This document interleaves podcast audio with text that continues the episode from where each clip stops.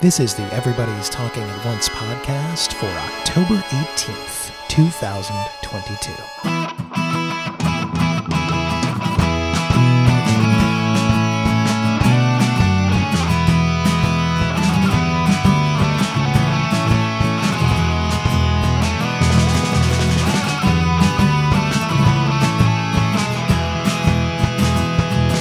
Welcome, everybody, to the Everybody's Talking at Once podcast, where we talk about everything by talking about games. I am Drew Messenger Michaels.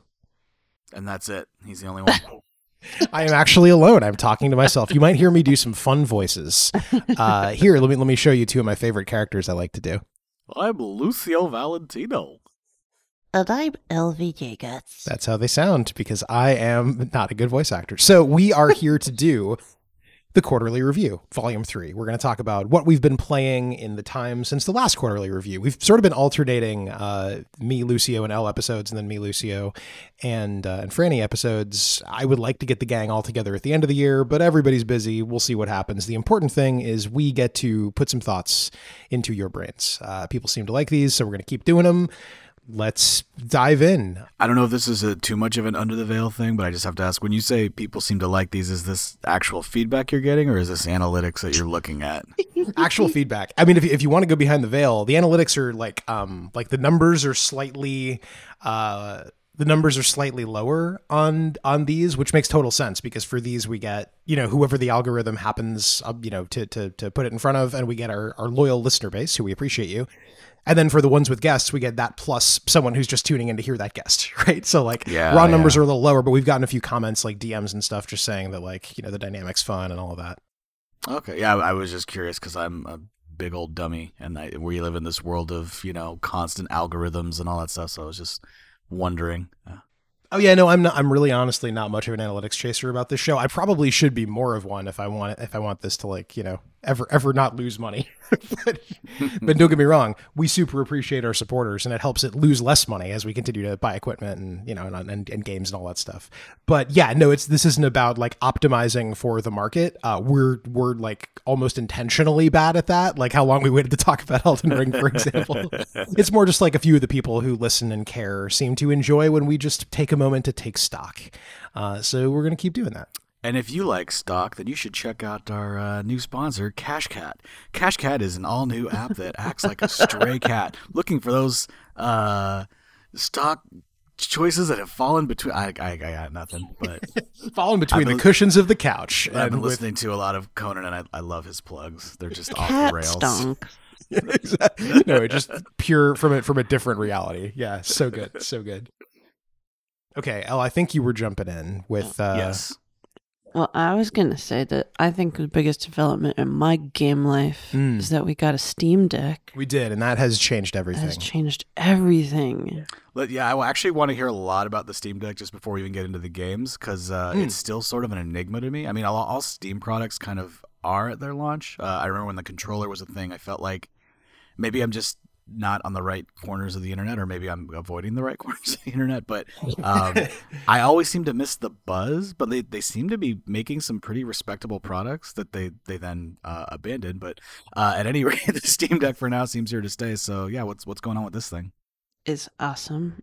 It's extremely good. Yeah, I don't. We should say we're fans of the abandoned projects. Um, the Steam Link was always like it, it- streaming gaming is not our thing t- so much, but it was an impressive device. The Steam controller. I mean, I think you used. I was one of the few recently. people that love that control. I mean, I still use it. I, I think it's great. I can see why people would have their, you know, hangups about it. It, it is sort of a, a specific tool. Um, but I, I really enjoyed it. I, I used it for almost all of my uh, from playthroughs until uh, just recently with Elden Ring. So Mm, And yeah, this I should I should say that's a good segue. Not to keep cutting you off, but uh, as I say across the table and across some coffee. Uh, but the the Steam Deck is in many ways the successor to the Steam controller because it has a lot of the, you know it's got the little trackpad things and some of the quirkier aspects of the Steam controller, but in a you know like a like a a, a Switch that's gigantic um, and can play anything. So yeah, so yeah, I'll tell tell us about your Steam Deck experience. Um. Well, for me, it's a game changer. Huh, game changer. Literally changes the. um. what I'm hearing is you've you've disrupted the, the gaming market with It's a Steam whole. Deck. It's a completely outrageous paradigm. Um. So for me, I am like very very sensitive to getting motion sickness um with first person games and in general like even just watching a movie on a screen that's too big i'm like Bleh. um which makes gaming a little challenging sometimes like even just watching drew play games sometimes i'm like um You can't watch me play the Portal games, for example. The- cannot. The, the I combination of ask, first did, person. Did, and- did you ever did you ever go to the, like the uh the planetarium or like you know any of those other places where they, they had like the IMAX screens and did Oh, that yeah, just, no. like, destroy I no, I literally the last time that I tried to see a movie on a big screen that was like a crazy movie. Um was that Eternal Sunshine of the Spotless Mind when we were teenagers? yeah, uh was that It was yeah, a different it Michel was. Gondry movie. It was definitely a Michel Gondry movie. I literally passed out. I fainted. Oh, I'm not Oh yeah, that might have been Be Kind Rewind. It might have been the a later. I don't know. But like I struggle to go to the movies unless I sit at the very back and I know it's going to be a movie without any jump cuts or shaky cam or like first person weird shots and whatever. Like I can I can God watch a Wes you in this Anderson era, the film. shaky cam is like Exactly. No, like a Wes Anderson film's great. Like s- very still, very even, very measured. like every shot is symmetrical. Pop out and- an old Ozu movie in the house. We're good, but yeah, no, this no, modern. no bright flashing 15, lights. 15 second cuts of one person walking from Exactly, the left side of the right. screen to the right side of the Perfect. screen. That I can handle. Green Knight, baby. Yeah. yeah, exactly. So part of the issue is that like I the, the idea of playing a game on a big screen is like not a thing for me. Like to even ugh, like unless we're playing a fighting game where both of our characters are on one screen the whole time in profile. like for me to play a game on the big screen is really tough. Even Mario Kart, you know, which which is a game you absolutely. enjoy when it's a split screen thing. It Right. just it gets a lot of Well, visual like, information for you. When I was a kid, it was not a big deal because it was on a little tube TV divided in four. Like, Right, know, right. No, you- we, we think about how much screen real estate and how many pixels. I guess we didn't think of it in terms of pixels. Just how much resolution we Right. had on those old TVs playing, you know, Mario Kart or Yeah. PSO. It's or GoldenEye or whatever. It's remarkable. so for me, I don't think I even realized that that was part of why growing up, like playing a game by myself was less appealing. Mm. Um, and like now looking back, it's like, oh, too much visual information in my poor little brain. Um, you could have had handhelds this whole time. I know. I All those wasted know. years. I didn't know. but so yeah, getting the the Steam Deck means that like I now have cute little screen that I can look away from and be grounded in reality and not get sick. That's the thing. It ain't that little, but it's a lot littler than a TV. Exactly right. Yeah. Um, it's also the first time I've had, like, I also I, I don't know. I have like a mental block about playing games on my computer. Like that's hard for me.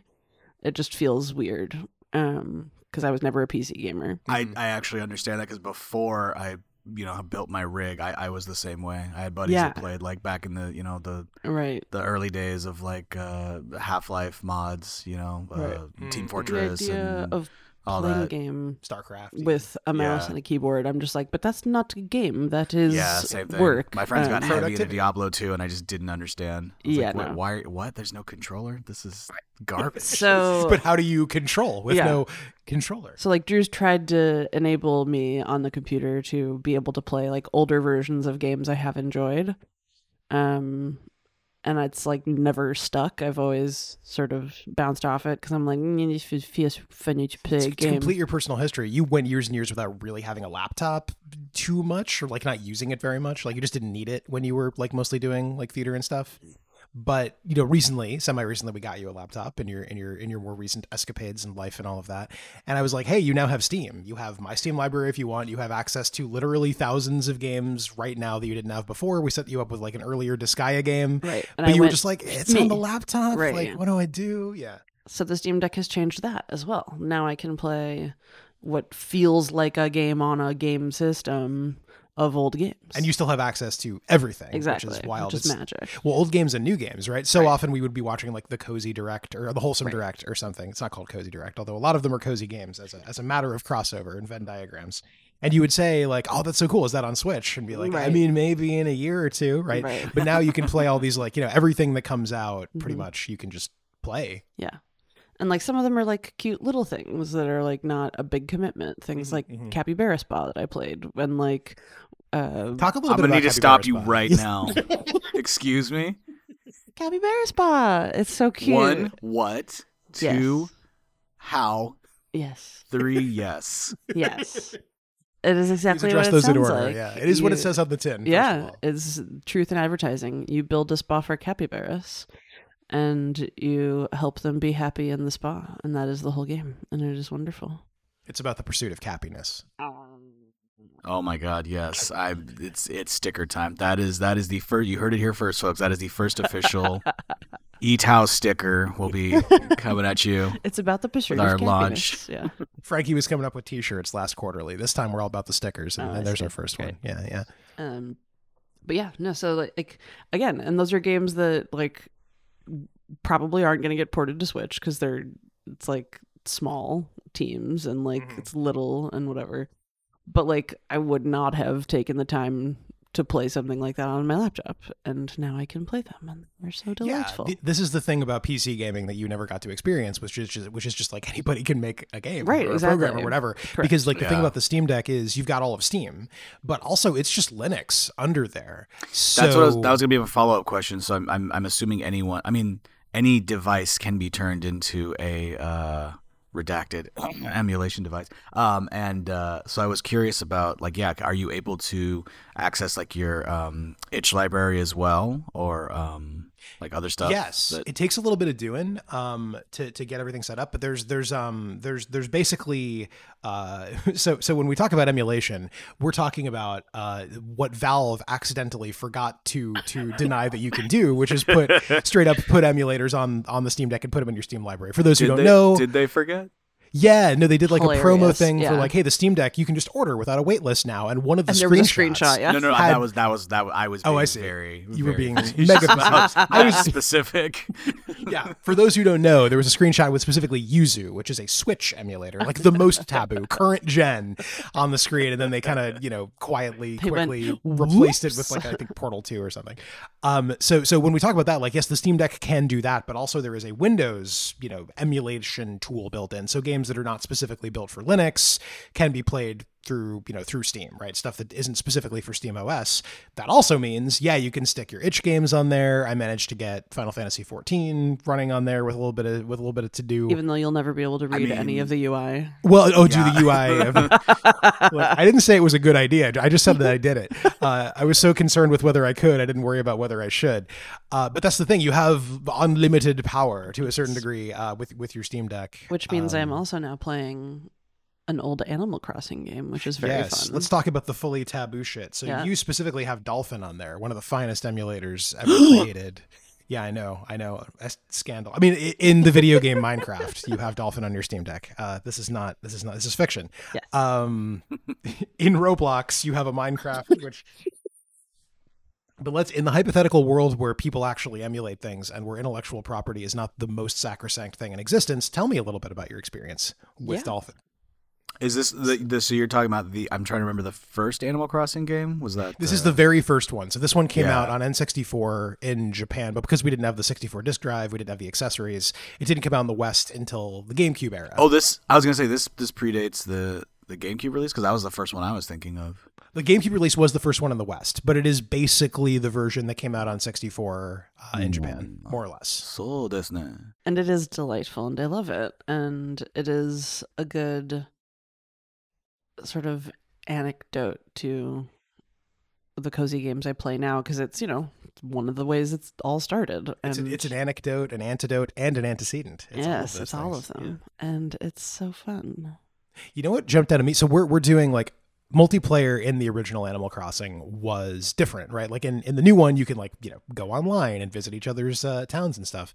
There was no simultaneous multiplayer in the original. The intention was just like everyone in the household playing on the same GameCube could log in, and like you could have multiple towns and multiple memory slots, Multiple houses. Multiple, Oh, but also yes, yes, in the same town, multiple human players could just live there, logged in at different times. So we've been doing that. We've been sharing a town, and it's been cool after after Ah. devoting after devoting our hours to the new Animal Crossing uh, during lockdown. Like a lot of people, going back to the original has been really interesting. Uh, It's pretty different. Like Mm-hmm. it's interesting how many of the mechanics were there from the jump, but it's also interesting tonally. It's Oh, super yeah, different. Very much. It's like I mean, tell me if as you've been going you agree, but I, I find it outwardly hostile oh yeah. in a way that that the later ones really Yeah. aren't. It's hilarious. in terms Um, of in terms of like upkeep, kind of like the like the no, no, no, no. Just the way the or- actual characters treat you. oh like It's they're very they're, funny. oh, The villagers are, are messy drama, and sometimes they'll be too angry to talk to you. Yeah. And just like the way Tom Nook is approached is very Oh, yeah. much like you are trapped in capitalism. like, like he's, he'll, he'll actually say stuff like, "You know what happens to people without money? They don't get houses." like, like, it's- there, it leans more into that like satirical, like there's a slight nightmare to being a young adult in the world kind of thing. Yeah, one of my favorite things is that um, there are pelican characters that didn't exist in the new ones that I love very much. They're very cute, um, and they work at the post office, and the post office is where you pay off your mortgage. Um, although they don't even call it a mortgage; they call it a loan. Um, Call it a loan. And the first time you pay, they go, "You're actually paying him back." Well, well, Nobody okay, pays so him there's back. there's two pelicans. There's daytime pelican and there's nighttime pelican. And daytime pelican is totally kind and sweet and adorable. Nighttime penguin is like the sassy old waitress at the like 24 hour diner. It's funny. Like- I didn't grok that as two different pelicans. I grokked that as the pelican being Oh, no, totally no, no, no. over it They by the end of different the day. They have different names. There are It's two like a hot fuzz pe- situation where there's actually they're actually twins, and uh, you didn't re- you didn't realize it. Exactly. Yeah. Exactly. But no, yeah, if you if you go to the post office at night and sassy, uh, you know, overnight waitress pelican is there. I don't remember her name. Um, she Uh, literally Sassy's like good. Yeah. So she has like little thoughts in parentheses while she's talking to you. Oh, and no. literally says like, "Oh man, like it's a customer. like this sucks." And then she's like, "Great, what can I do for you?" and you're like, "Oh, I want to pay Tom Nook." And she's like in parentheses like, "What? Who the fuck pays him?" Like she's like, "Okay, whatever. Like how much do you want to pay him?" And then she sees how much you owes and she's like, "Oh shit. Ouch. Like that's wow." Like Yeah, There's a lot more of that, and I, I think when you get your first loan, Tom Nook says that if you don't pay at least a thousand bells a week, he's going to send what is it, the, the raccoon goons yeah. after you. And then he's like, "Just The kidding." Yeah. it's an empty threat, as far as I'm aware. Yeah. But, but It's the game is much funny. more threatening, Yeah. and just the the fact that the villagers have messy drama, they're they're pretty and they're like in and they're mean to you. It's very funny. So like uh, the first time i got stung by a bee i was like oh i remember in the In the, New the new ones yeah. like all i had to do was go talk to a neighbor and they were like oh no your face. Let me teach you how to make medicine so you can fix your face and in this version literally everyone just goes holy shit what's wrong with your face? Get the fuck away from me. And no one offers you help. Like Yeah. it's when they hilarious ask you for a favor, they Oh, say shit like "Try not to disappoint me completely." Yeah, it's so funny. like, can I trust you with this? And you're like, damn, like, wow. I, I tried writing a letter to somebody the first time because, like, it mm-hmm. keeps telling you, like, oh, everybody loves to get letters and people save their letters. Like, There's like a big emphasis on these le- these letters. So I was like, all right, I'm going to try to write one of these villagers letters and see what mm-hmm. happens. And I just, like, kept it short and sweet. And I was like, so happy you moved to my town and blah, blah, blah. You're one of my favorite characters. I sent you a piece of fruit as a gift. And but the response I got was like, "What the hell? Was, you call that a letter?" Like, I I like getting mail as much as the next girl, but like if it's not long enough to mean anything, then why bother? And I was like, "Holy shit! Like, damn, okay, like." You read the letter, but you're also reading the letter. Yeah, I got read.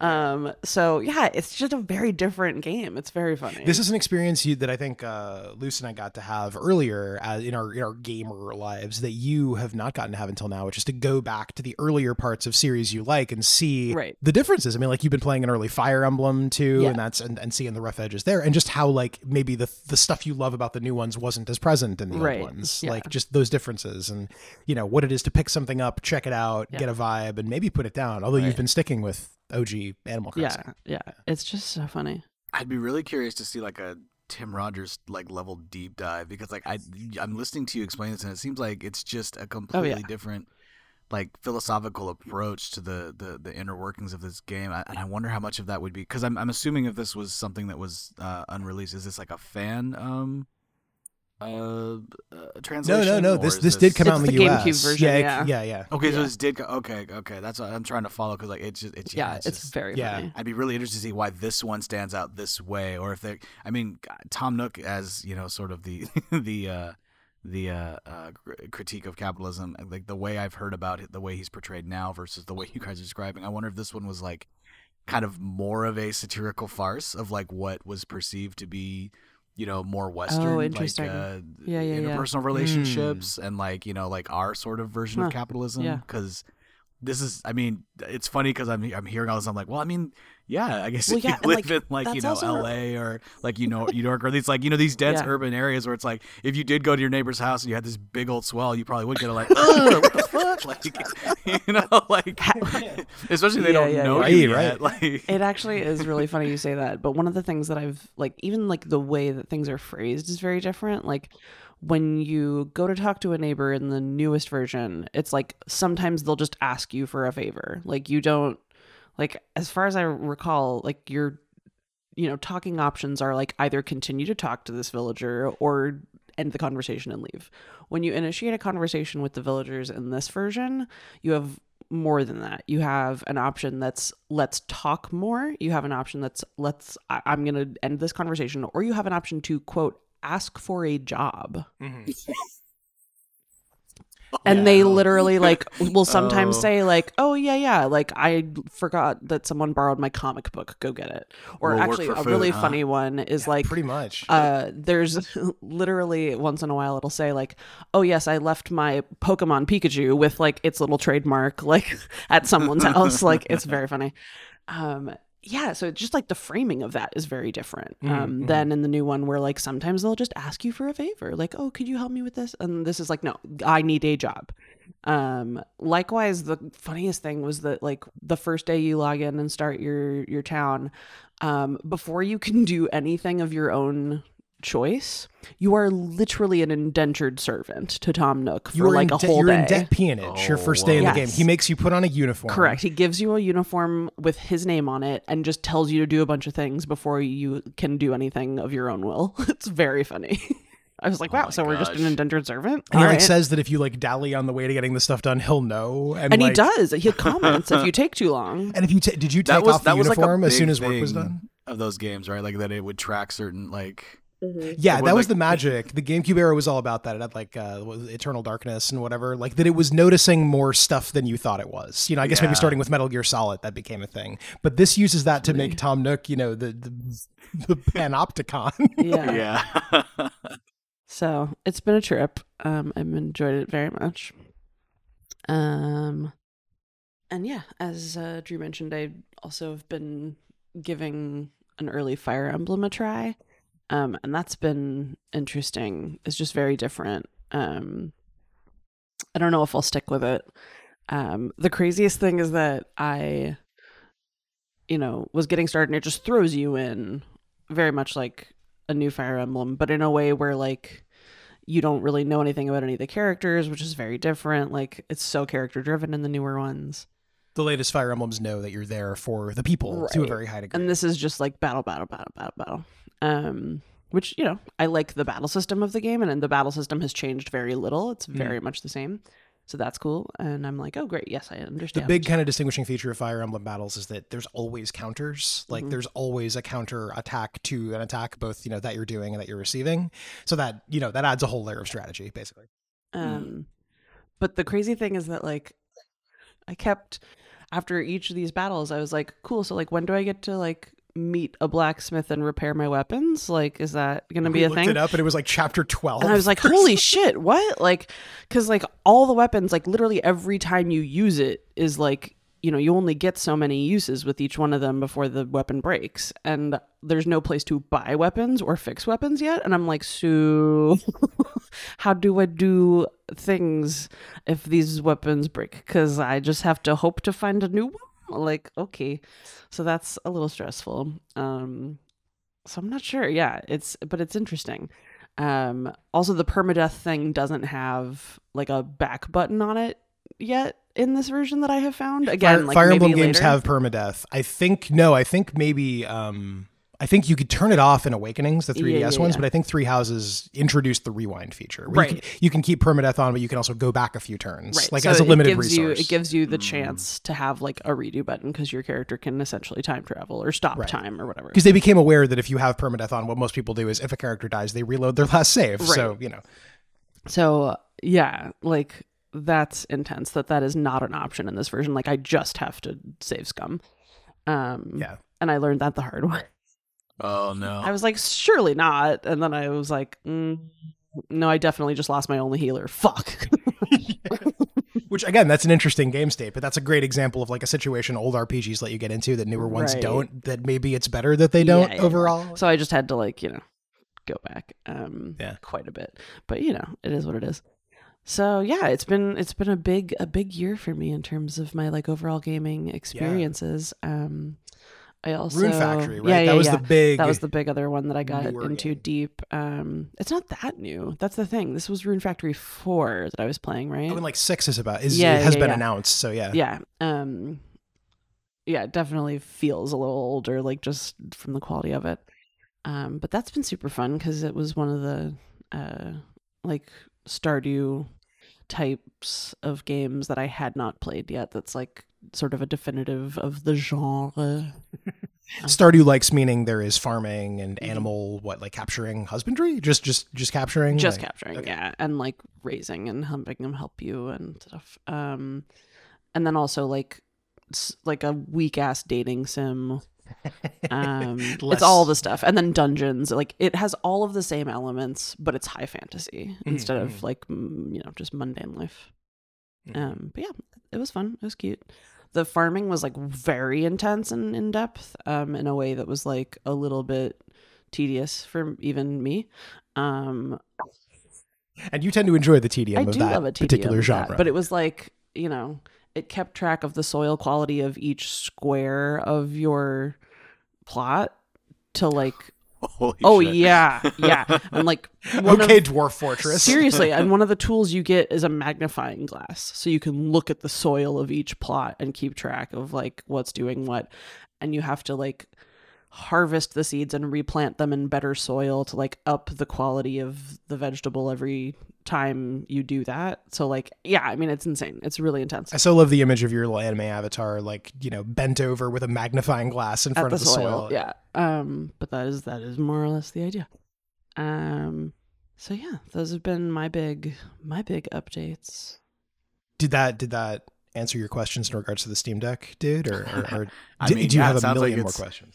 No, I mean that that seems pretty pretty uh self-explanatory insofar as like it being just another tool that people can use and I hadn't really given much thought to I, I have a I think a few people I know who um struggle with motion uh sickness and it hadn't occurred to me Mm. that it could one of the things could just be the scope that Yep. they could um actually just approach you know the games that would otherwise uh make them feel lousy just by you know downsizing a little bit It's good Um, stuff. The other problem Yeah. it kind of elegantly solves is we're currently in the midst of resolution creep, right? We're Mm. past the HD era and people have 4K TVs, we do.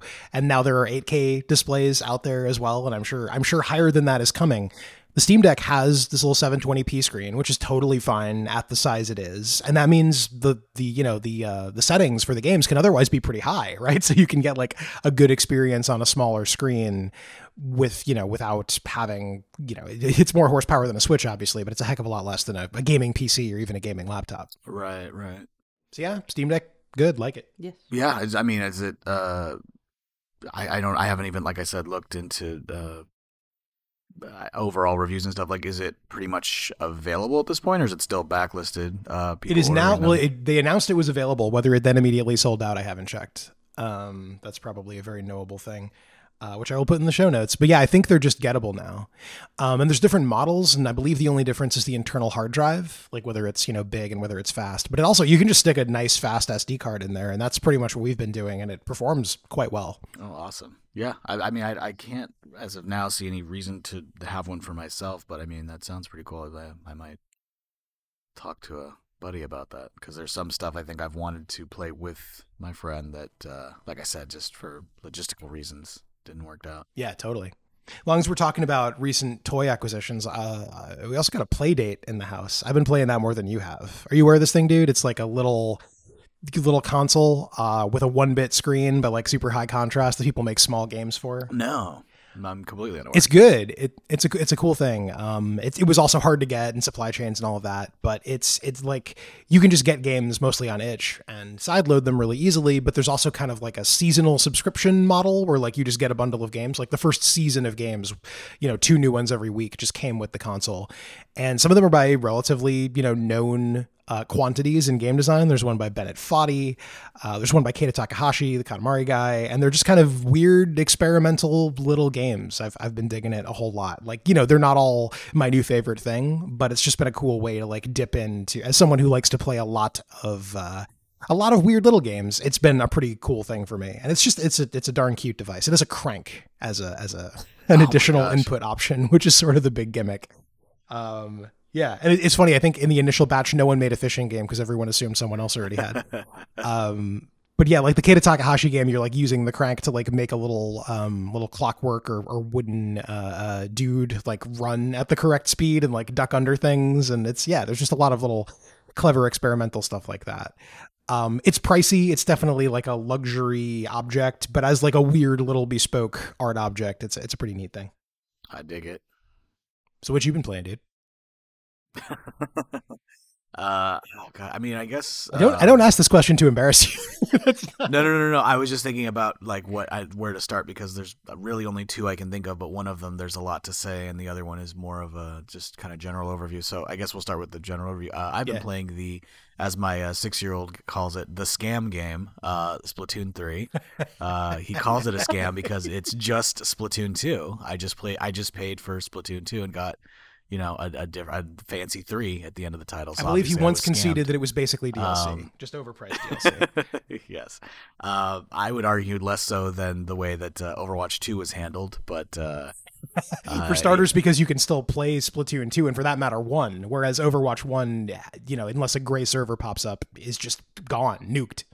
Yeah, exactly. Um, but yeah, uh, Splatoon 3 is is very good. I mean, it addressed the more kind of uh, I guess mundane um, quality of life issues I had with the second one. I didn't play the first one, but I'm assuming it was also the same issue, just that we couldn't uh, uh, party up um, and be on the same actual team. I mean, we could party up, but you know, we would it would um, put us on different teams if depending on you know whatever factors go into matchmaking. Uh, but now it actually keeps us on different teams, and yeah, the aesthetics are as lovely as always. And uh, we haven't quite gotten into the height of fashion yet because I think it's still new. So there's probably you know limited uh, variation to the number of outfits that people can have and all that jazz. But uh, yeah, so far I'm really liking it. It does feel like the guns were pared down a little bit, which I actually appreciate. Um, the two just I think didn't you you got like new weapons all the way up to I think level 99 or something like uh They kept adding stuff. They got pretty which, I assume wild they'll just do in again. terms of- but yeah.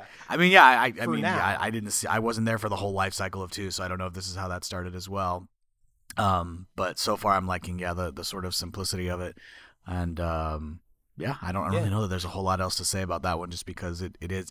I mean, my son is not wrong in that it is just, uh, you know, is just more Splatoon. Splatoon 2. It was just more Splatoon, but I mean, as far as it being uh, one of the few games with a you know more relaxed competitive approach, and uh, where we've been playing with uh, our our buddy the enigmatic Ben, who um he we, we also play Destiny with him, and so he's very and his time is limited, so he's very much about you know um Achievement, getting making getting sure that he's optimizing his time in the best way possible. And so as a result he kind of plays splatoon wrong in a sense. Like he, he's thinking about you know um, what do we need to be spending on? It's like no you just you just play the game and you're you know eventually you get things but it's not it doesn't require as much um, uh, forethought as like uh, you know mmos where you have to really think about like well which activity should you be doing and how does it spill over into this activity and what are my resources and blah blah blah so Right, um, right. He, for yeah, example, he, really- he walked into the clothing shop day one and just bought every as much as he could afford. Because he's like, "Well, I want everything eventually." oh, he yeah, do- I didn't yeah. As I opposed to like picking some things he wanted to wear. Like he was just like, "Well, I mean, the goal is to have every single piece of clothing, so this is how I start." yeah so i mean yeah i mean it's one it's so like yeah it, it definitely is one of those games that yes it is more of the same but it, when that's a good thing and i'm you know l plays a lot of these cozy games which i where i assume that's you know probably not a dissimilar uh, quality to them that you know you are kind of just it's kind of like more content of the same and i would i mean not having been played many cozy games myself i would assume that they don't really uh, shake up the formula a whole lot when they uh, yeah, not make new ones Yeah, there, there's Yeah, usually but- there's often a twist, but the core stuff, you know, when you've when you've planted one row of flowers, Yeah. you know, you, the next row of flowers you plant is not going to be 180 degrees different, right?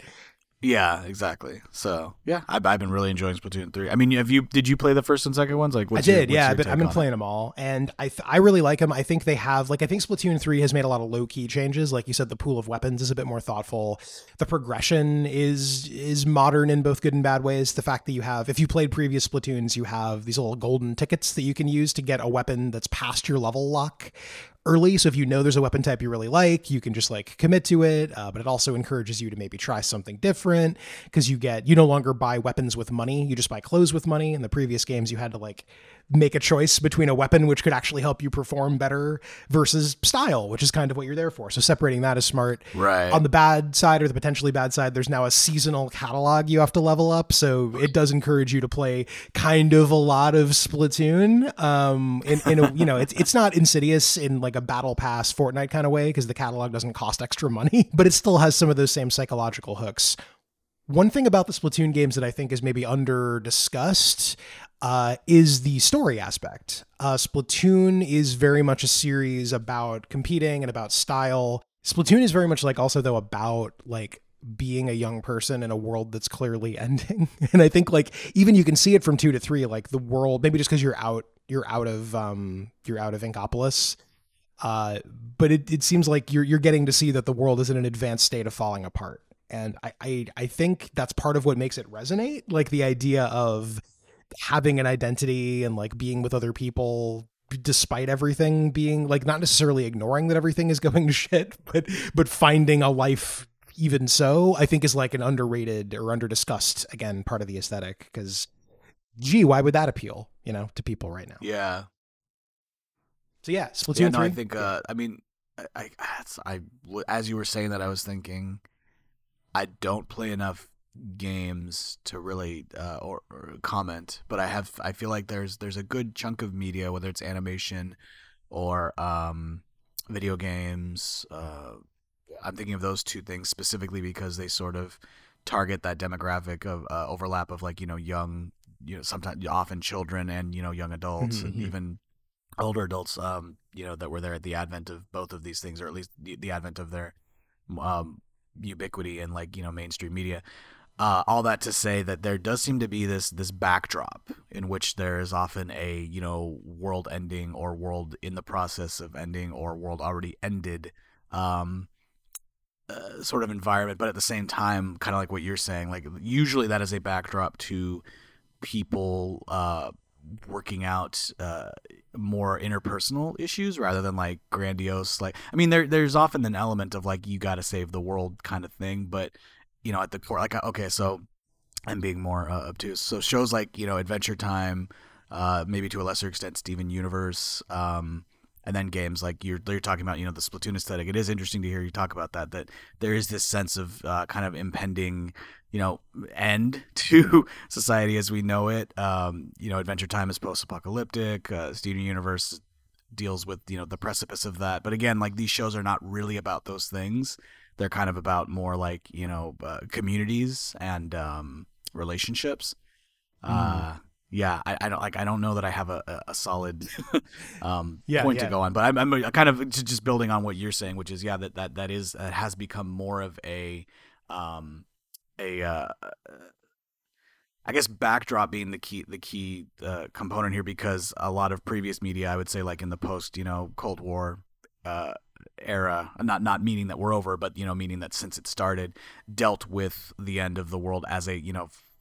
front and center whereas now it's like hey I hope this doesn't sound too, you know, nihilistic or cynical, but like if we take that as a given, what's important now? Well, it's, you know, it's relationships. It's, you know, how we choose to live our lives. And, you know, uh, I don't think it, that's to the point of like discounting what we can do about the actual, you know, uh, existential and tangible stuff that we're facing, but it's more like, you know, it, it almost seems to be like in defiance of this idea of like, well, should we just be miserable about it all the time? Or can we, you know, uh, have both, you know, like live our lives and also, I, I don't know. Like I said, I'm kind of No, just no, grasping at straws No, here. no, but no, no, is- no, there- I feel like there is something there to the more recent wave of like, uh, of that that particular aesthetic, you know. No, I think you're right. I think, and, and you know, as far back as Final Fantasy VI, I guess, um, three in the West originally, there was that notion of like, okay, well, the, the world ends, the bad guy wins, but then what, right? There is stuff after that. And I think this modern, some people call it hope core, right? Like the Steven Universe aesthetic is like, you know, in Steven Universe, you change people's minds and then thereby you kind of save the world. In Adventure Time, I think like the world is maybe not savable. It's just like, all about what happens next and how things get weird but also are still beautiful and i think there, there's something to that right because i think like you know a lot of people try not to think about it but the world as we know it is ending. And you know to say that out loud can feel nihilistic but it's like we can do better next. I think there's a lot of there's a lot of room for improvement. The way you said it you know the world ending more like you know with the caveat as we know it is more like well so then what like yeah what comes next? Right, right. what you know what do we focus Right, on right. next? What can we make better? And the, yeah the, the rough edges that's we were talking about the rough edges of animal crossing that got uh, maybe you know uh, sanded off. The rough edges of splatoon that hasn't been sanded off that i find really interesting is like that that classic thing of it's easier to picture the end of the world than the end of capitalism because like the world is ending and we still are Yeah. consuming and we still want to be stylish and like there's there's something to that that's very honest like it could come off as cynical but just the games toe this interesting line where like the single player campaigns tend to be a little bit more I don't know, intense or despairing. There's always like a like a weird military or uh, or like underground resistance uh, uh, text to them. Whereas you know, there's there's more of just like a social aspect to the the multiplayer stuff. I guess to the to the competitive stuff. The the co-op stuff is you know again a satire of having a terrible job and a boss who doesn't care about your safety at all. Um, but yeah, the, all of this stuff to like to stare the darkness in the face but come out with hope is I think like really powerful for reasons that you know you you probably don't have to draw a map to to explain why that could be appealing in our in our current epoch. hmm But you know where there is no hope is uh, a way out. Should we talk about uh, Let's so about this uh, this game that we played late? quite late. Well, so we we played It Takes Two last year and loved so much about it mechanically, and were, um, I mean, it, we can't say that we weren't engaged with the story because our brains were leaking out of our ears, as I may have said. Um, oh no, we were hundred percent engaged with the story. it was baffling and bizarre. So we went back and played uh, Hazelight's uh, previous game, A Way Out. Uh, what, can you can you describe A Way Out for for the kind people at home? I mean, it seemed like it was basically a um, it, it was it was a video game take on these on this idea of like the kind of crime drama interweaving narrative. You know, you think about like uh, what is what is it like um, uh, Heat or uh, what was the one uh, more recently with uh, Denzel and Russell Crowe and Russell Crowe, um, Oh. American Gangster. Yeah, yeah. You know this this this idea of like kind of two interweaving narratives. Although in a way out, you you come together pretty quickly. Um, but it's just You more rarely like how, how these separate, two yeah. guys. Yeah, it's just more like how do these two stories, you know, like where do they, uh, what what is the conclusion? You're right. Like where where are we headed with these two se- uh, separate stories? Although we don't really know that in quite the same way until the end of the way of a way out. Um, so I mean, I guess we we have to just put a spoiler. No, we'll spoil uh, it. It's warning fine. in front It's of fine. this, right? Because like, We- there's no way to talk about where the game completely falls apart without talking about the the twist, as it were. Okay, so a way out was fucking weird. I don't even know like where to start with this game. We haven't actually said the premise is it's about a jailbreak. You are you are two yes. uh, I was I was giving more of a like a like a like a mood or like genre like, Vibe. breakdown. Yeah, but yeah, yeah, like yeah. the actual yeah the actual premise is yeah it's a jailbreak with two.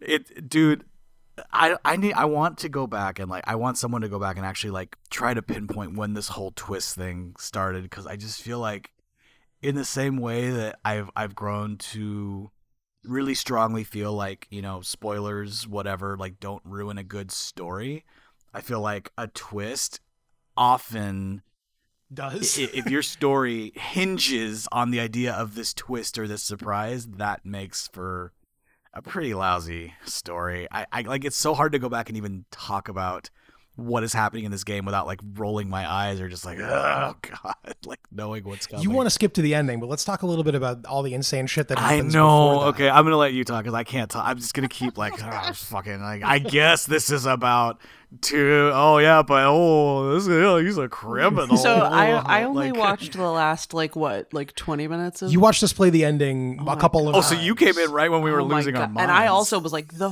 fuck is this?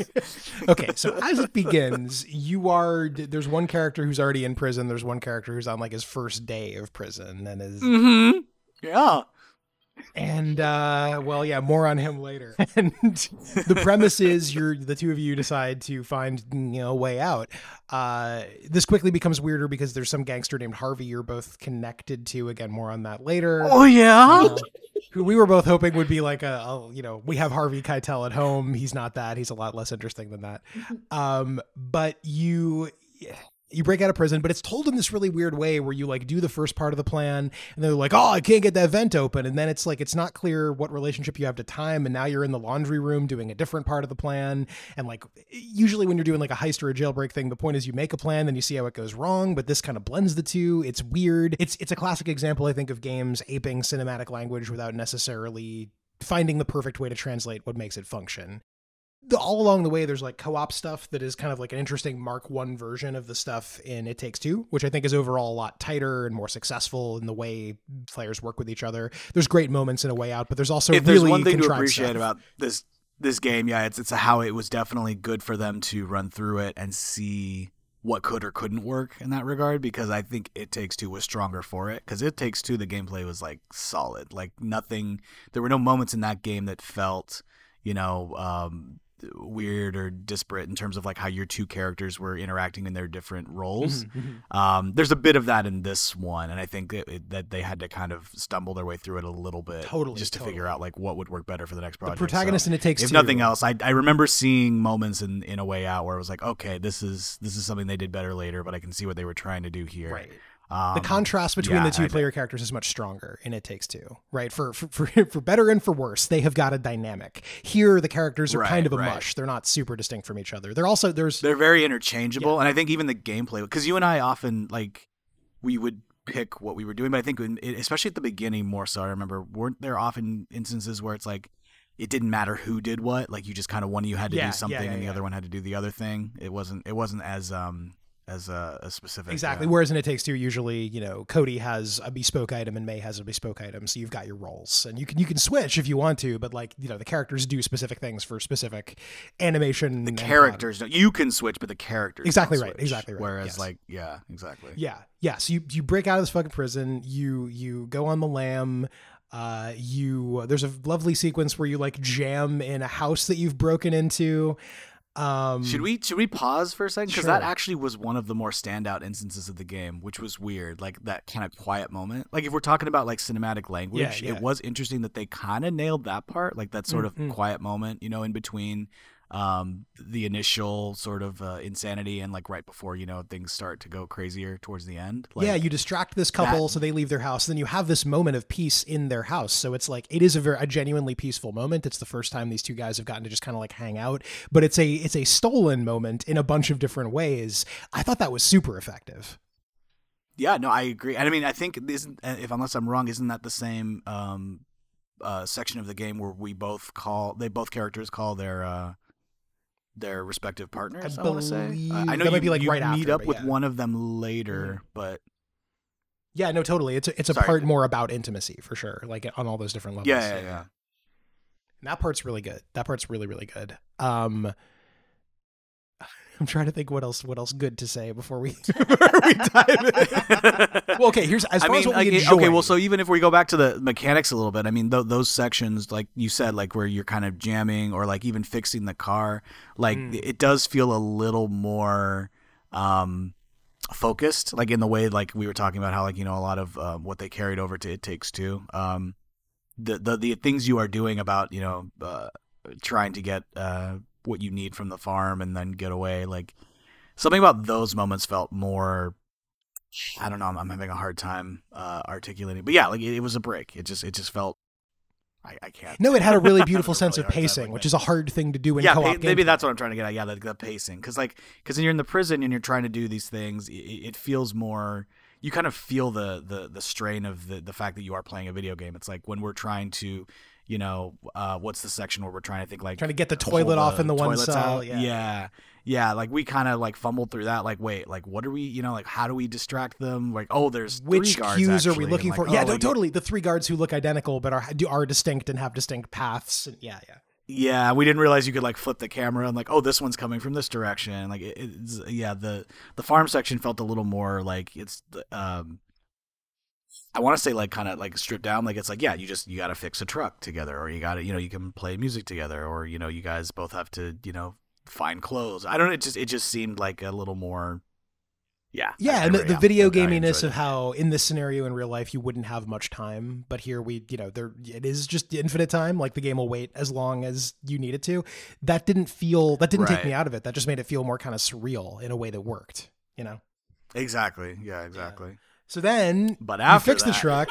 Uh, you don't kill any cops in about the same way Batman never kills anyone. Um, and you, you make your way. The one character's wife is uh, is about to have a baby, so you sneak into a hospital.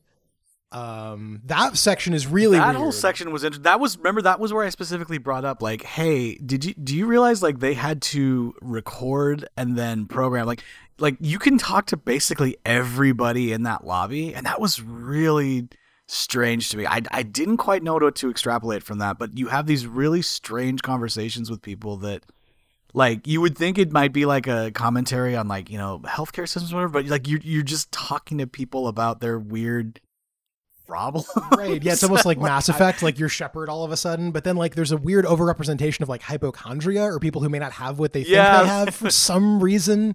It's very odd. And so it wasn't like it, it's if if the if the farm section worked really well i wouldn't even say this didn't work it was just a really strange moment like i couldn't tell if it was like people just needing to work out some of their stuff yeah, well, in this section of the game well, pacing Like, wise, pacing wise, right? Because like they were trying to make it the lobby of the hospital feel like a lived in place, but just like the and the maternity ward uh, and all of that. But but there's there's just like such an overrepresentation of content at what should be kind of a moment where you just need to get upstairs and see your fucking wife. yeah in, in this in the same way that you said in in, the, in in a similar vein that you said the farm section like obviously in a real-time scenario you wouldn't have an infinite number of time but that doesn't take you out of the game because it is a quiet moment and it's these opportunities for you know your two characters to like connect oh god fuck fuck this ending for your two characters to connect and like form a bond and We'll get there, dear. We'll get there, dear listener. I promise. We'll get there. um in the, in the same moment that works the hospital seemed like it, it just kind of like it's like it was like hitting a wall because if you're the kind of player that needs to like explore all instances of dialogue and like you know see what was put into the game like that it fucks up the pacing real weird and real bad Yeah, in that yeah. moment and that was just I, I don't know that there's much more to say to it than that but i just thought it was really interesting There- there's something to that Why is the To, like, hospital lobby the whatever- Citadel? whatever- Yeah. yeah whatever whatever the meetings were at hazelight about like hey this is what we need to do like that i'd be really curious to see yeah, like yeah.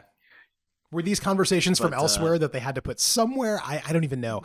And then you can also you can pl- there's like a mini game in the hospital lobby too. Is it Connect Four? You can just like fucking play. Was there? Your, Yeah, your you're wife, right. your wife's about to have a baby upstairs, and you're playing Connect Four Oh my with God. your bro. Um, and it's like, hey, we need to play this game. And so we, we something we've managed not to mention. Hazelight is, I believe, a Swedish studio. There is one Yes. uh, mostly successful American accent in It Takes Two, uh, betrayed by the word squirrel, if I recall. Uh, this game takes place in America. Uh, and But the, but also Mexico. Land of the free, home of the burgers. land of the free where the burgers are great. You do go to Mexico. where the burgers are. I'm sorry. Yes, land of the free, where the burgers are great. and yeah, I mean, I really, really, really enjoy. Definitely something every American person says. I'm always saying that. Uh, If you pass someone on the street and you say "land of the free," guaranteed that other person's gonna turn around and say "where the burgers are great" and double double finger Double- snap double you, guns. Promise. Yes. as Al says, we do go to Mexico at one point. Let's not get ahead of ourselves, though. That's when I joined you. That's when you Al got- oh God, you're and then I was just like, we went to the Mexico. fuck is going Generally, Yeah, we went- Mexico, Mexico, Mexico, Mexico, Mexico. Yes, we went to. Mexico in the Mexico province. Uh, uh, God, where to uh, begin with What, this? some, someone's book was we went Mexican, to the city of they weren't, or Mexico and. Mexico and Mexico. well, you're, you're speaking of It No, Takes I Two, know, but where my Doctor point is- Hakim is, not. Mexican, but his book Right. is. So that my question is, why are these people so obsessed with Mexico? I don't know. There, I don't know what they think Mexico is. Right. Apparently, what they think Mexico is is the same as the Great British Bake Off. So it was that part of the game is Mexican Week. It's true, Mm-hmm. uh, but but most of the game takes place not in Mexico, Mexico, Mexico, but America, America, America. I I adore because there are relatively few uh, big or even big-ish budget opportunities to see. Uh, the, the place where I grew up be culturally appropriated, and I really love it. I love, I love when a Bollywood movie takes place in New York. I, I love that shit. So, or an anime that has like some kind of aspect of Americanness. Like, I love that stuff. And this is very much that. The accents are all over the fucking map. Land of the free where the burgers are great. Where are we? Where is the geography? We're kind of in the Smoky Mountains, and then we're and then we're extremely not. And there, it, it's just it's it, it's it's a nightmare, and I love it. So then, for the last, what would you say, quarter of the game, it becomes a over-the-shoulder shooter Out of nowhere, and the mechanics are not Um, uh, super well. Because at this point, we are going to confront Harvey because we we have decided that's just something that's what we've got to do. Right. We'll we'll And, never know uh, peace until we take down the guy who's hunting us, which is you know it's a trope and it's sure fine. But the way we do that is we arm ourselves very heavily and we go to Mexico, Mexico, Mexico. We this is not Batman doesn't kill people. This we're just killing a lot of people. Um and we confront Harvey and we murder the shit out of him. Uh, and we get back this this big ass diamond that, uh, that that has been sort of the MacGuffin uh, throughout uh, the proceedings. And uh, and then what happens, dude? And then we should we haven't even said the characters' names. I've realized. Um, the That's char- because I God, don't do I even remember remember them. Do we? Do we have to say? it? wasn't one of them like Stan or Um, something? Neither is Stan. No? Hold on, no. hold on. uh, Sounds um, of typing. Oh gosh, this is gonna be. Hold on. I'm gonna. Uh, uh, The only name I remember is Harvey. Harvey, yeah, Right. Because they say it so much. Harvey. hmm Uh, Vincent Oh, that's right. and uh, Leonard. There it is. Okay. Leo, yeah. Leo. They that's call him Leo. that's Yeah, right, but it's okay. his full name. So, yeah. so when we get the diamond, we then are treated inexplicably and unexpectedly to a flashback um, where it, uh, no one asked for and no one was wondering about. By the way, the game It's really went out of its a way question to that establish truly no one asked. as a character. You mean, you mean Leo, I believe, as a um, character. Yes, uh, to the to the the initial uh, how Leo got to prison, which was this uh, this exchange gone wrong, and we find out that I guess Vincent's brother was killed uh, in that uh, exchange gone wrong because Vincent was actually an undercover pig. Who, Leo, by um, the way, was an undercover pig. Wait, was it no? Vin- I, wait, who? Okay, I'm getting mixed up. Vin- So Vincent is I- Pacino, I'm- and okay, okay, got it. Whatever. We have So- Pacino. at There's one who's a Yeah. pig. That's the point. Right, but no, but so like they, these guys have been bonding. That's been the soul of the game, and mechanically you've been working together. That's the whole fucking thing, right?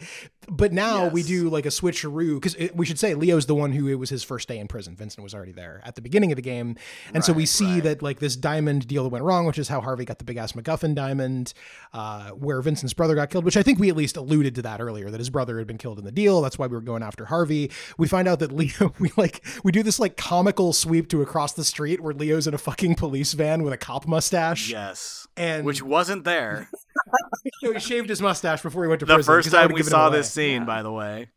So Vince, he, Leo is like he's like a Fed, uh, who's who's in has this overly elaborate plot to get the big ass MacGuffin diamond back, and this involves going to prison, gaining Vincent's trust, and then murdering dozens of people in Mexico, uh, which would make sense if he was CIA, but I think he's supposed to be FBI, and yeah, we do this big switcheroo, and then the game becomes PvP essentially. You're still doing the same split screen thing, but now you know quickly Vincent's trying to get away and Leo's trying to stop him, and then they have a big gunfight. And I think you and I, our question was, why would we want to be playing this at this point? So here, so the the game is doing several things wrong at this point. One, it's completely betrayed its premise, right? Like you said, you've you've been building a relationship mechanically. You've been working together. So why, like, like does the game like I, I made this comment? Does the game think it's Castle Crashers? Like, are we now competing to see who gets to like kiss the girl? I guess we kind of are because of one of Rage, us is going home to. But in Streets of Rage our, or in Castle, you know, our yeah, partner. in Streets of Rage or in Castle Crashers, that's just like one little battle at the end. This is like at least a half hour of like quite elaborate set pieces. Like, Yeah, and I mean, what blows my mind, especially for you know the, the, the studio that's kind of heralded for its, or, um, you know, praised for its uh, uh, storytelling. Like there, there's no option to talk anything out. Like you're you're you're mechanically and physically not able to approach each other. You can only shoot each other to progress the You're game. literally separated in the first part of the shootout. So like your only verb is use gun on man, right? Like you can't. I don't know if it's because it's a non-U.S. company, but there's, I guess they're also assuming that like the pro cop option is something that people would be really down for. Like, yeah, man, like the other thing, right? Like if the reveal, Like, like, the, the reveal to us, clear as day, is oh Leo's the bad guy, right? Like Yes, like, but, but, I, but I think the game thinks this is like ambiguous, and you might be on this like is this is this lawful good or is this chaotic good? And it's like no, man, that's not the story you wrote. Like he's a piece of shit. one guy was trying to make stuff right and, And and, and guy was was being loyal, and one guy was lying time, about yeah. literally everything he ever said and, and had only bad intentions and orchestrated a mass murder. Even going back to the inception of this whole motivation, it's like, the isn't the implication kind of like that his brother was not a cop? Like that he was like, hey, I just need you to like be here for this thing. Like, I don't know. Like, like I, was I so I'm trying to remember. Like, yeah. did the funeral? Like, did he get? Like, did we see his brother's funeral? Did he get like the full whatever? Like. To me, the tone of it, I remember watching was like, I, it feels more like his brother was just like, I just need you to help me with this thing. You'll be fine. We'll be watching you. Cause like his, his anger and his frustration with that or whatever, and his like fucking insanity for revenge is like, I could be wrong, but I feel like if you had someone in the same business as you, being you know a a fucking cop, it's like there's some assumption of risk. Like, I, right? it- Well, it's- it- it- yeah, it's it's also not clear. like it, like he's like he's just a piece of shit. He's just a Like, piece of why- garbage. like, because also, like the like again, it could be satirical if the game's tone was different. That, that there's this unbelievably elaborate, manipulative plot that gets. I, I really can't emphasize enough. A great many people killed. Um, if, if we're monitoring the, the diamond drop, then why didn't why did, why don't we just like drop caltrops outside the, the fucking garage? And when Harvey tries to get away, we grab Harvey right then and there. It's over. We did it. It's it, da, da, da, da, da, da, da, like the the it's this like ludicrously contrived circuitous plan that only makes sense if you're trying to make this game right. Like there's no reality to it like at all yeah, I, that's I think that's uh, where it hits your point about like when you build a story around a twist, the twist cheapens everything that worked about the story up to that point. Yeah, because like, because at this point, I, I, were, were you just like, I think you even said to me like, I'm just putting my controller down. Like, they're just like, like, why, why would I try? Like, what? Yeah, no, you were you were Vincent and I was Leo, and I'm mm. like, I mean, drive the fucking boat away. Why would I stop you? You're you're correct here. like, I want you to get away, and I want Leo to be sad forever. but the way, the, Yeah, we even watched. I guess I, well, and I think we even said like, what was the one, the one thing that they like was like, I don't, it's not even a saving grace. It's just like a one observational thing that they maybe got okay. Because I think we were both expecting it. It was like at the end when, um, uh, when Vincent goes to, uh, to Leo's wife's uh trailer, and we're like, "Don't, don't Oh, collapse yeah, in his that was the like, one don't, thing, don't, don't." And she just kicks out. I was like, "Okay, like Thank God. she should have been way angrier and maybe beat the shit out of him or something." Yeah, but at the very least, they didn't go to like Yeah. that stupid trope, like Yeah, when you know, of him getting to comfort was- her. yeah, Yeah. yeah. Right, Uh-uh. right. It's uh, it could have been worse. yeah. This was uh, Here's the takeaway: Hazelight uh, makes really like they're doing space in in the world of of, uh, of really tight co-op that you and I love. Their stories are banana pants crazy, and I hope they write three dozen more. that's what I was gonna say. That's the interesting thing is like I, I I'm not. I was gonna say we're not shitting on them, but I think we're kind of shitting on them. I'm definitely shitting on them, and I think it's, It's camp. not I- yeah, that- I'm sorry. Finish the thought. it. No, what were you gonna say? What you might have used the right word I was about to use. I was gonna say, I was gonna say I have a camp appreciation, right? Like it's yes, that's it's a exactly passionate was gonna say, failure, like, and we are celebrating it in a certain way. they could make they could make maybe the like one of the best games ever made if they had a better writer or a team of writers who kind of like understood you know eh, eh, eh, and, and, and obviously if you want to try a different huh They understood humans, but again, part Yes, part of the appeal, sure. part of the appeal is the Um, lack of understanding of humans. I'm sorry, please continue. I was gonna say I, I was this would I feel like if the, it like it's something about the setting right I guess like oh yeah, if they just if, if they if they made a game built around the the culture and and the country and where like they're based it would probably have a more resonance. Even if we didn't get it, it's like it would feel more earnest, right? Sure. I mean, not that's and even that's wrong because there's an earnestness to these games that's just painfully earnest. They are an like- irony-free zone. It's like it's like driving. It's like driving. It's like driving on the wrong side of the highway very earnestly. Like it's like just yeah, yeah. Like you're you're on you're on a highway and you're you're on the street maybe so you can like see the person's face who's driving the wrong way and they're just smiling. They're having a great. They don't know. They have no idea they're on the wrong They're- side. They think they're Oh, yeah. jeez. They're they're very special games. and again, I, I like we are we are obviously being critical, but but we're doing so in a way where like we we were having a blast. I mean, like the the degree to which it ends up being propaganda sucks, and I hate it. Uh, but but But you y'all know, were having fun. You were the- yeah, laughing. even yeah. that- yeah, level of no, I mean, yeah, no, we're. And I mean, even the same thing with you know Dr. Hakeem's Mexican book. It's the same vein. Like as much as we title of the game. disagreed with like you know the the, the narrative approach, it's like yeah, it, it's fun because of how wrong it is. I guess because it, I guess it doesn't feel malicious. It just feels like weird. right. No, it's giving you terrible relationship advice, but it's not doing it out of cynicism or malice. It's just doing it because you're you're right. You're you're reading something written by someone. Like these are these are auteur works in a certain sense. And they, this person just has an extremely weird understanding of reality, and that's super yeah, or at least of how that like those function. Like yeah, so so yeah, way out was. What would you even call it? It's, uh, a an, prototype, an Like a, unrepeatable uh, experience. yeah, I mean, yeah, I don't. Yeah, we should have streamed ourselves playing it. I'm a little glad we just had it just for us, but we did stream ourselves playing most of uh, It Takes Two, so I'll, I'll link to that if folks want to see us losing Yeah. losing their losing our minds. if you want to see us losing our minds over a Hazelight game. if you want to see irreversible psychic damage being done to the two of us. Um, let me actually. Oh, so your thing about twist centric stories, really quick, like kind of lightning round. Um, I've continued playing Final Fantasy 14 this year, and uh, that has predicted. Wait, wait, I'm sorry. I just have to put one more layer. Oh, on please, this, please, 'cause I just looked this up because I was curious. So, because you, because Elle was pointing out like the the strange obsession with Mexico and the sort of non so weird. awareness of like American culture. So the the creative uh found the the founder and creative director Josef Fares, I'm sorry if I'm saying his name wrong, is actually Lebanese and moved to Sweden Interesting. when he was 10. So that's just to put another I don't know what to say Huh. about that other than it's just another little layer of Huh. uh Huh.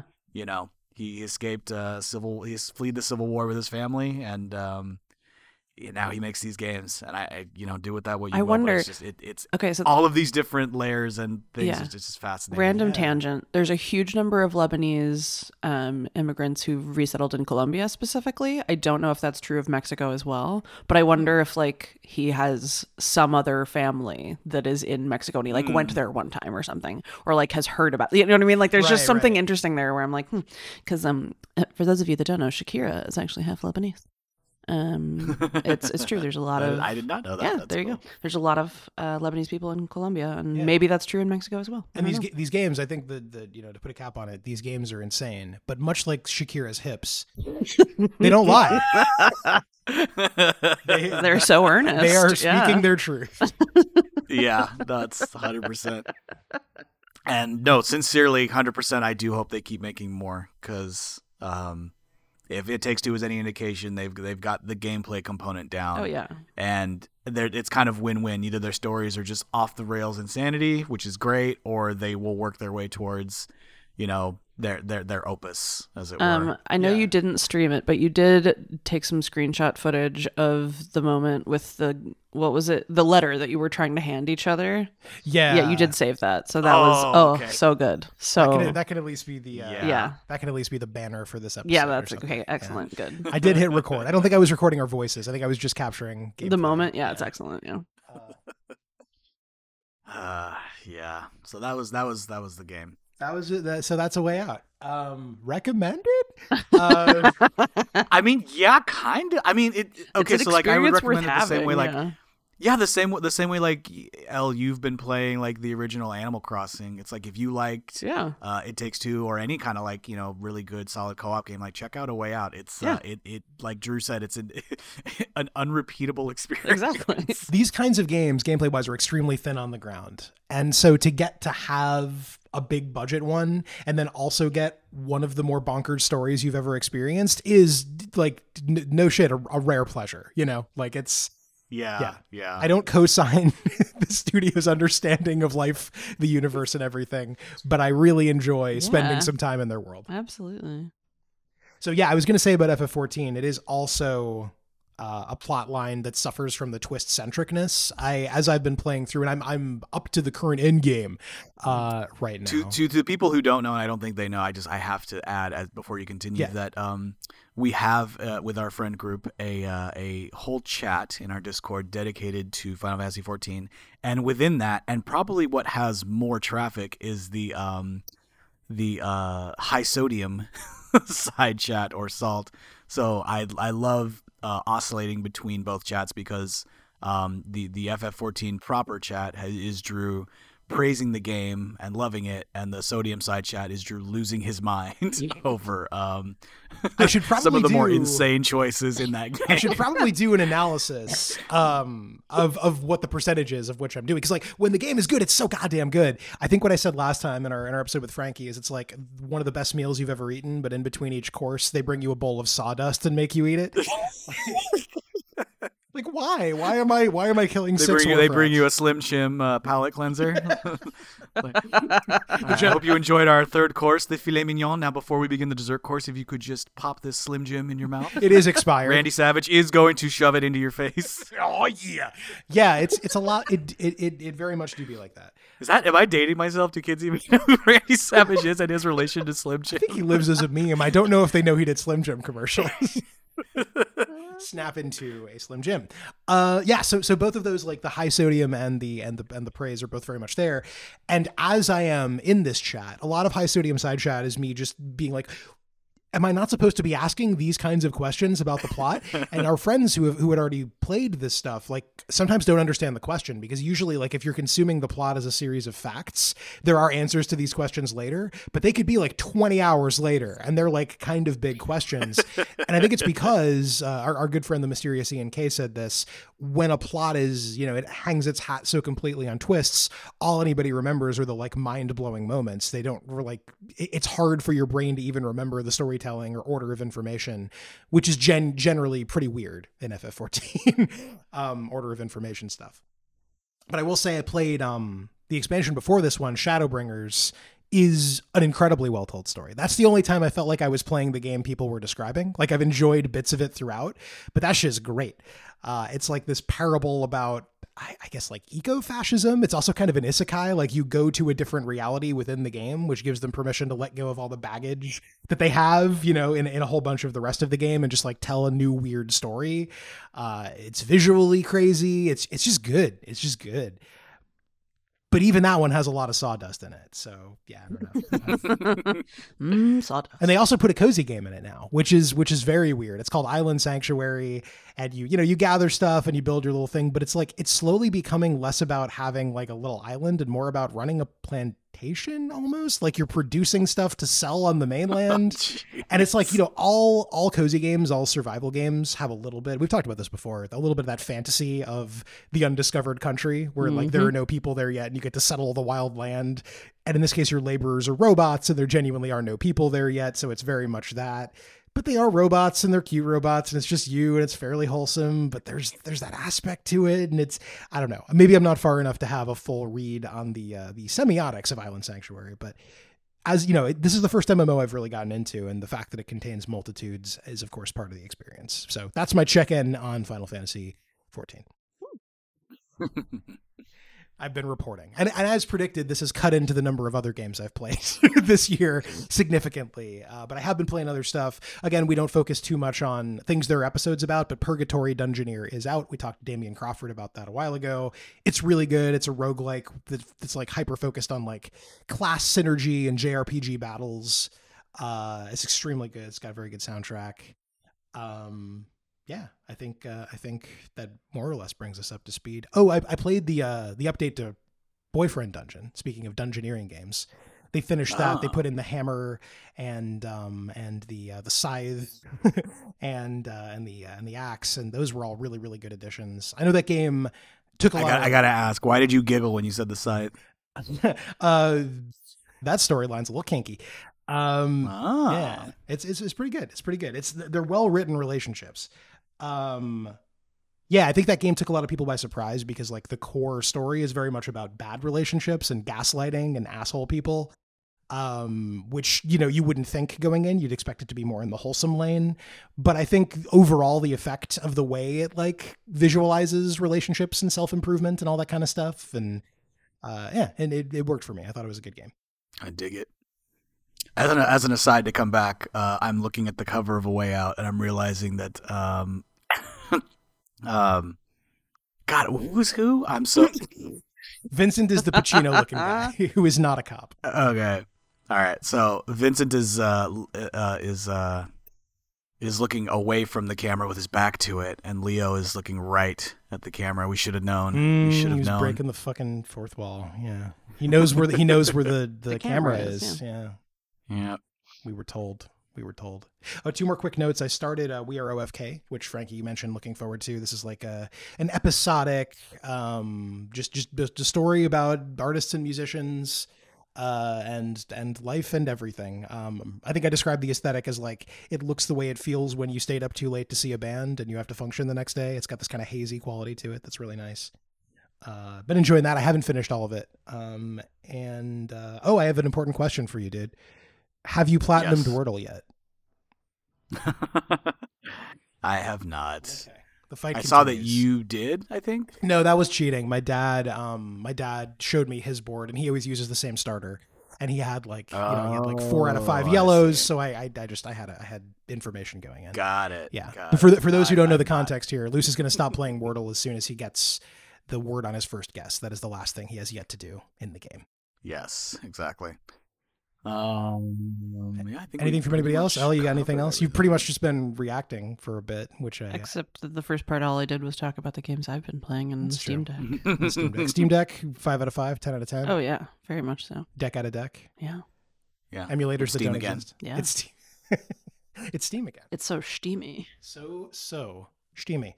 Um, I guess before we go, anything anybody's looking forward to? I think we this year has been a game storm, and that is not over yet. I'm counting down the days till my new Pokemon. Yeah, Pokemon. We're gonna play that for sure. I guess yeah. I think I. It's funny. I feel like I have a. I, I mean, there's so many Pokemon games, but I have my own personal cycle, which is like I play one like every six years or five That's years or right, something. yeah. So I think I'm about due. So maybe I'll check this one out since it allegedly has uh, some kind of co-op. Apparently, the co-op is And, twofold. uh, there are raids on like big ass special Pokemon, like you could do in Sword and Shield, and then also just in the open world, you can just like wander around. They claim you can like catch Pokemon together as a group, which sounds very rad. So, and apparently, it's going to be a little more Arceus like in terms of the uh, the uh, you know the movement and the way the the maps are laid out. Yeah, other than that, the, the other games I'm looking forward to, uh, um, well, so Gotham Knights, I'm kind of on the fence about just because I was very excited at the idea of playing with, you know, four people, but I guess now it's two, and it seems like a lot of the development cycle has been gone has gone back and forth between good news, bad news. Like I, I don't really know what to expect from the game at this point. So if anything, I'll probably wait for some Reviews and uh, what have you. reviews or just even some like gameplay footage before I jump into that because I was initially very excited, but now it seems like it's not not that it would necessarily be bad, but it's just not what I would expect because I don't know what to expect. So We had we had Osama Dorias on the show, uh, who's one of the main creative voices behind the game, but he couldn't talk about it at all. So Right, yeah, right. yeah. So we don't know much about that. But yeah, it's the whole premise is there are four Robins, but then only two of them can play together at once, which is a very weird design choice. Uh, the core of it looks kind of good, but it also looks like it has a whole bunch of that kind of AAA thing of like, oh, good, I get an upgrade that ups my punching by five percent. That really that's really the experience of being Batman. yeah. Yeah. So so we'll see. We'll see. I'm Um, reserving judgment until I've actually uh, played the Yeah. thing, which I will at some point. and then the the first AAA game that I've been excited for in like years is uh, Ragnarok, Yeah. which I think comes out of next what? month. Dad of Boy Dadnarok. That's coming out. That's coming out soon. Yeah. yeah, Dad of Boy, Dad of Boy, Dad Rock. La- late October, early November is going to be uh, beastly actually because Bayonetta three is coming out at the end of this month. Oh gosh, I Um, should get Bayonetta two. I never played that one. Dude, they're both both of the first two are very good. Uh, and then also Harvestella is coming out in early. uh, Oh, early that's November. This is a farming yeah. game uh, put up by Square Enix, I believe, uh, where the premise is you've got kind of a fifth season to deal with. There's a season of death that comes every so often in the cycle. So I guess you're like you're doing farm and adventure stuff, trying to change that. So it's it, You're, it's do- in you're building an acorn in a fifth season. yeah yeah that was a lot of literary references. So if you're if, N.K. Jemisin, Octavia Butler, look them up. We talk about them a lot on the show actually. Um, but yeah, no, I mean, it, it definitely fits into that lane we were talking about, about how like, hey, the world's definitely ending. Now what? Um, how hopeful it ends up being, I can't tell you. Can I? I have to say it's always fun to talk to you two because um, there's a this this is completely an aside, had nothing to do with games, but I I I I, I am not cool by any means. Like I, there, there's I'm not like a trendsetter. I've never been ahead of the curve, like whatever. But my one my one hipster cred uh, is I for the first time in my life I am feeling the simultaneous like vindication, frustration around Octavia Butler Mm. because she sat on my mom's shelf since I was a kid. I read those books when I was super young. That edition of Dawn you showed me with the very white ladies on the cover. Never heard, never heard, and never talked to anybody who had, yeah, never talked to anybody who had ever heard of her. And now she's entered, you know, the discourse in a really profound way. And I'm like, I'm super happy, and I also get to be like, I "Oh, was told you I mean, obviously not in the '70s Yeah. like my mom, but you know, but you know, when I was that that kid reading this stuff, um, yeah, that I, I appreciate that she's uh Yeah. she's just on more people's radars now, and that she's um more outwardly influencing um new writers. Yeah, I absolutely. think that's really cool. So, um, yeah, now it's funny we're talking about the list of uh, the games coming out. I think by the next, by the time we do the next one of these, which might be the the year in review, uh, this, that might be the first time I've actually played several new games. But if your list is any indication, because yeah, this is the first time in a while where there's been like several new games I've been interested in. So So. Welcome back to the fold. How do you do, fellow yeah, gamers? Thank you, everybody, for listening. Uh, we appreciate it a whole, whole lot. The Everybody's Talking to Once podcast is hosted and produced by me, Drew Messinger Michaels, with uh, with with help of all kinds from Francis Michelle Cannon, who's not here, Lucio Valentino, who is, and El Viegas, who also is. That's me. Well, well, Pro ZD referenced. So, uh, yeah, if you want to find the show, you can find it everywhere podcasts are a thing. Uh, our logo is by Aaron Perry Zucker using icons from the Noun Project. The current version of our theme song is by me. You can find more music I make at carpedemon.band or by checking out this year's charity EP Jam at charityepjam.bandcamp.com. Proceeds from the latter go to Able Gamers. Uh, hope to see you in two weeks. We're going to have some kind of interview. I should also say that listening is something we appreciate tremendously, and there's no pressure to do anything but that. But if you would like to help out the show in some other way, you can do that by telling a friend, leaving us a good rating or review, or if it doesn't cause you any financial hardship at all, uh, throwing us a few bucks on Patreon, Kofi, or Gumroad. Uh, I want to extend a tremendous thanks to our current patrons, with a special thanks to Carlos de los Santos and Darth Raptora, and an even specialer thanks to the mysterious Ian K, aforementioned, and Lucas Kosin, who I believe uh, gave me one of those lovely DMs that I mentioned earlier. So thanks for that, Lucas, and thanks for your continued support. I think that's it. okay, bye. Ella's been threatening to eat the mic this whole time. she just put she just put the mic in her mouth. So it's probably time to. Oh no! Don't do that. Um, bye. Bye.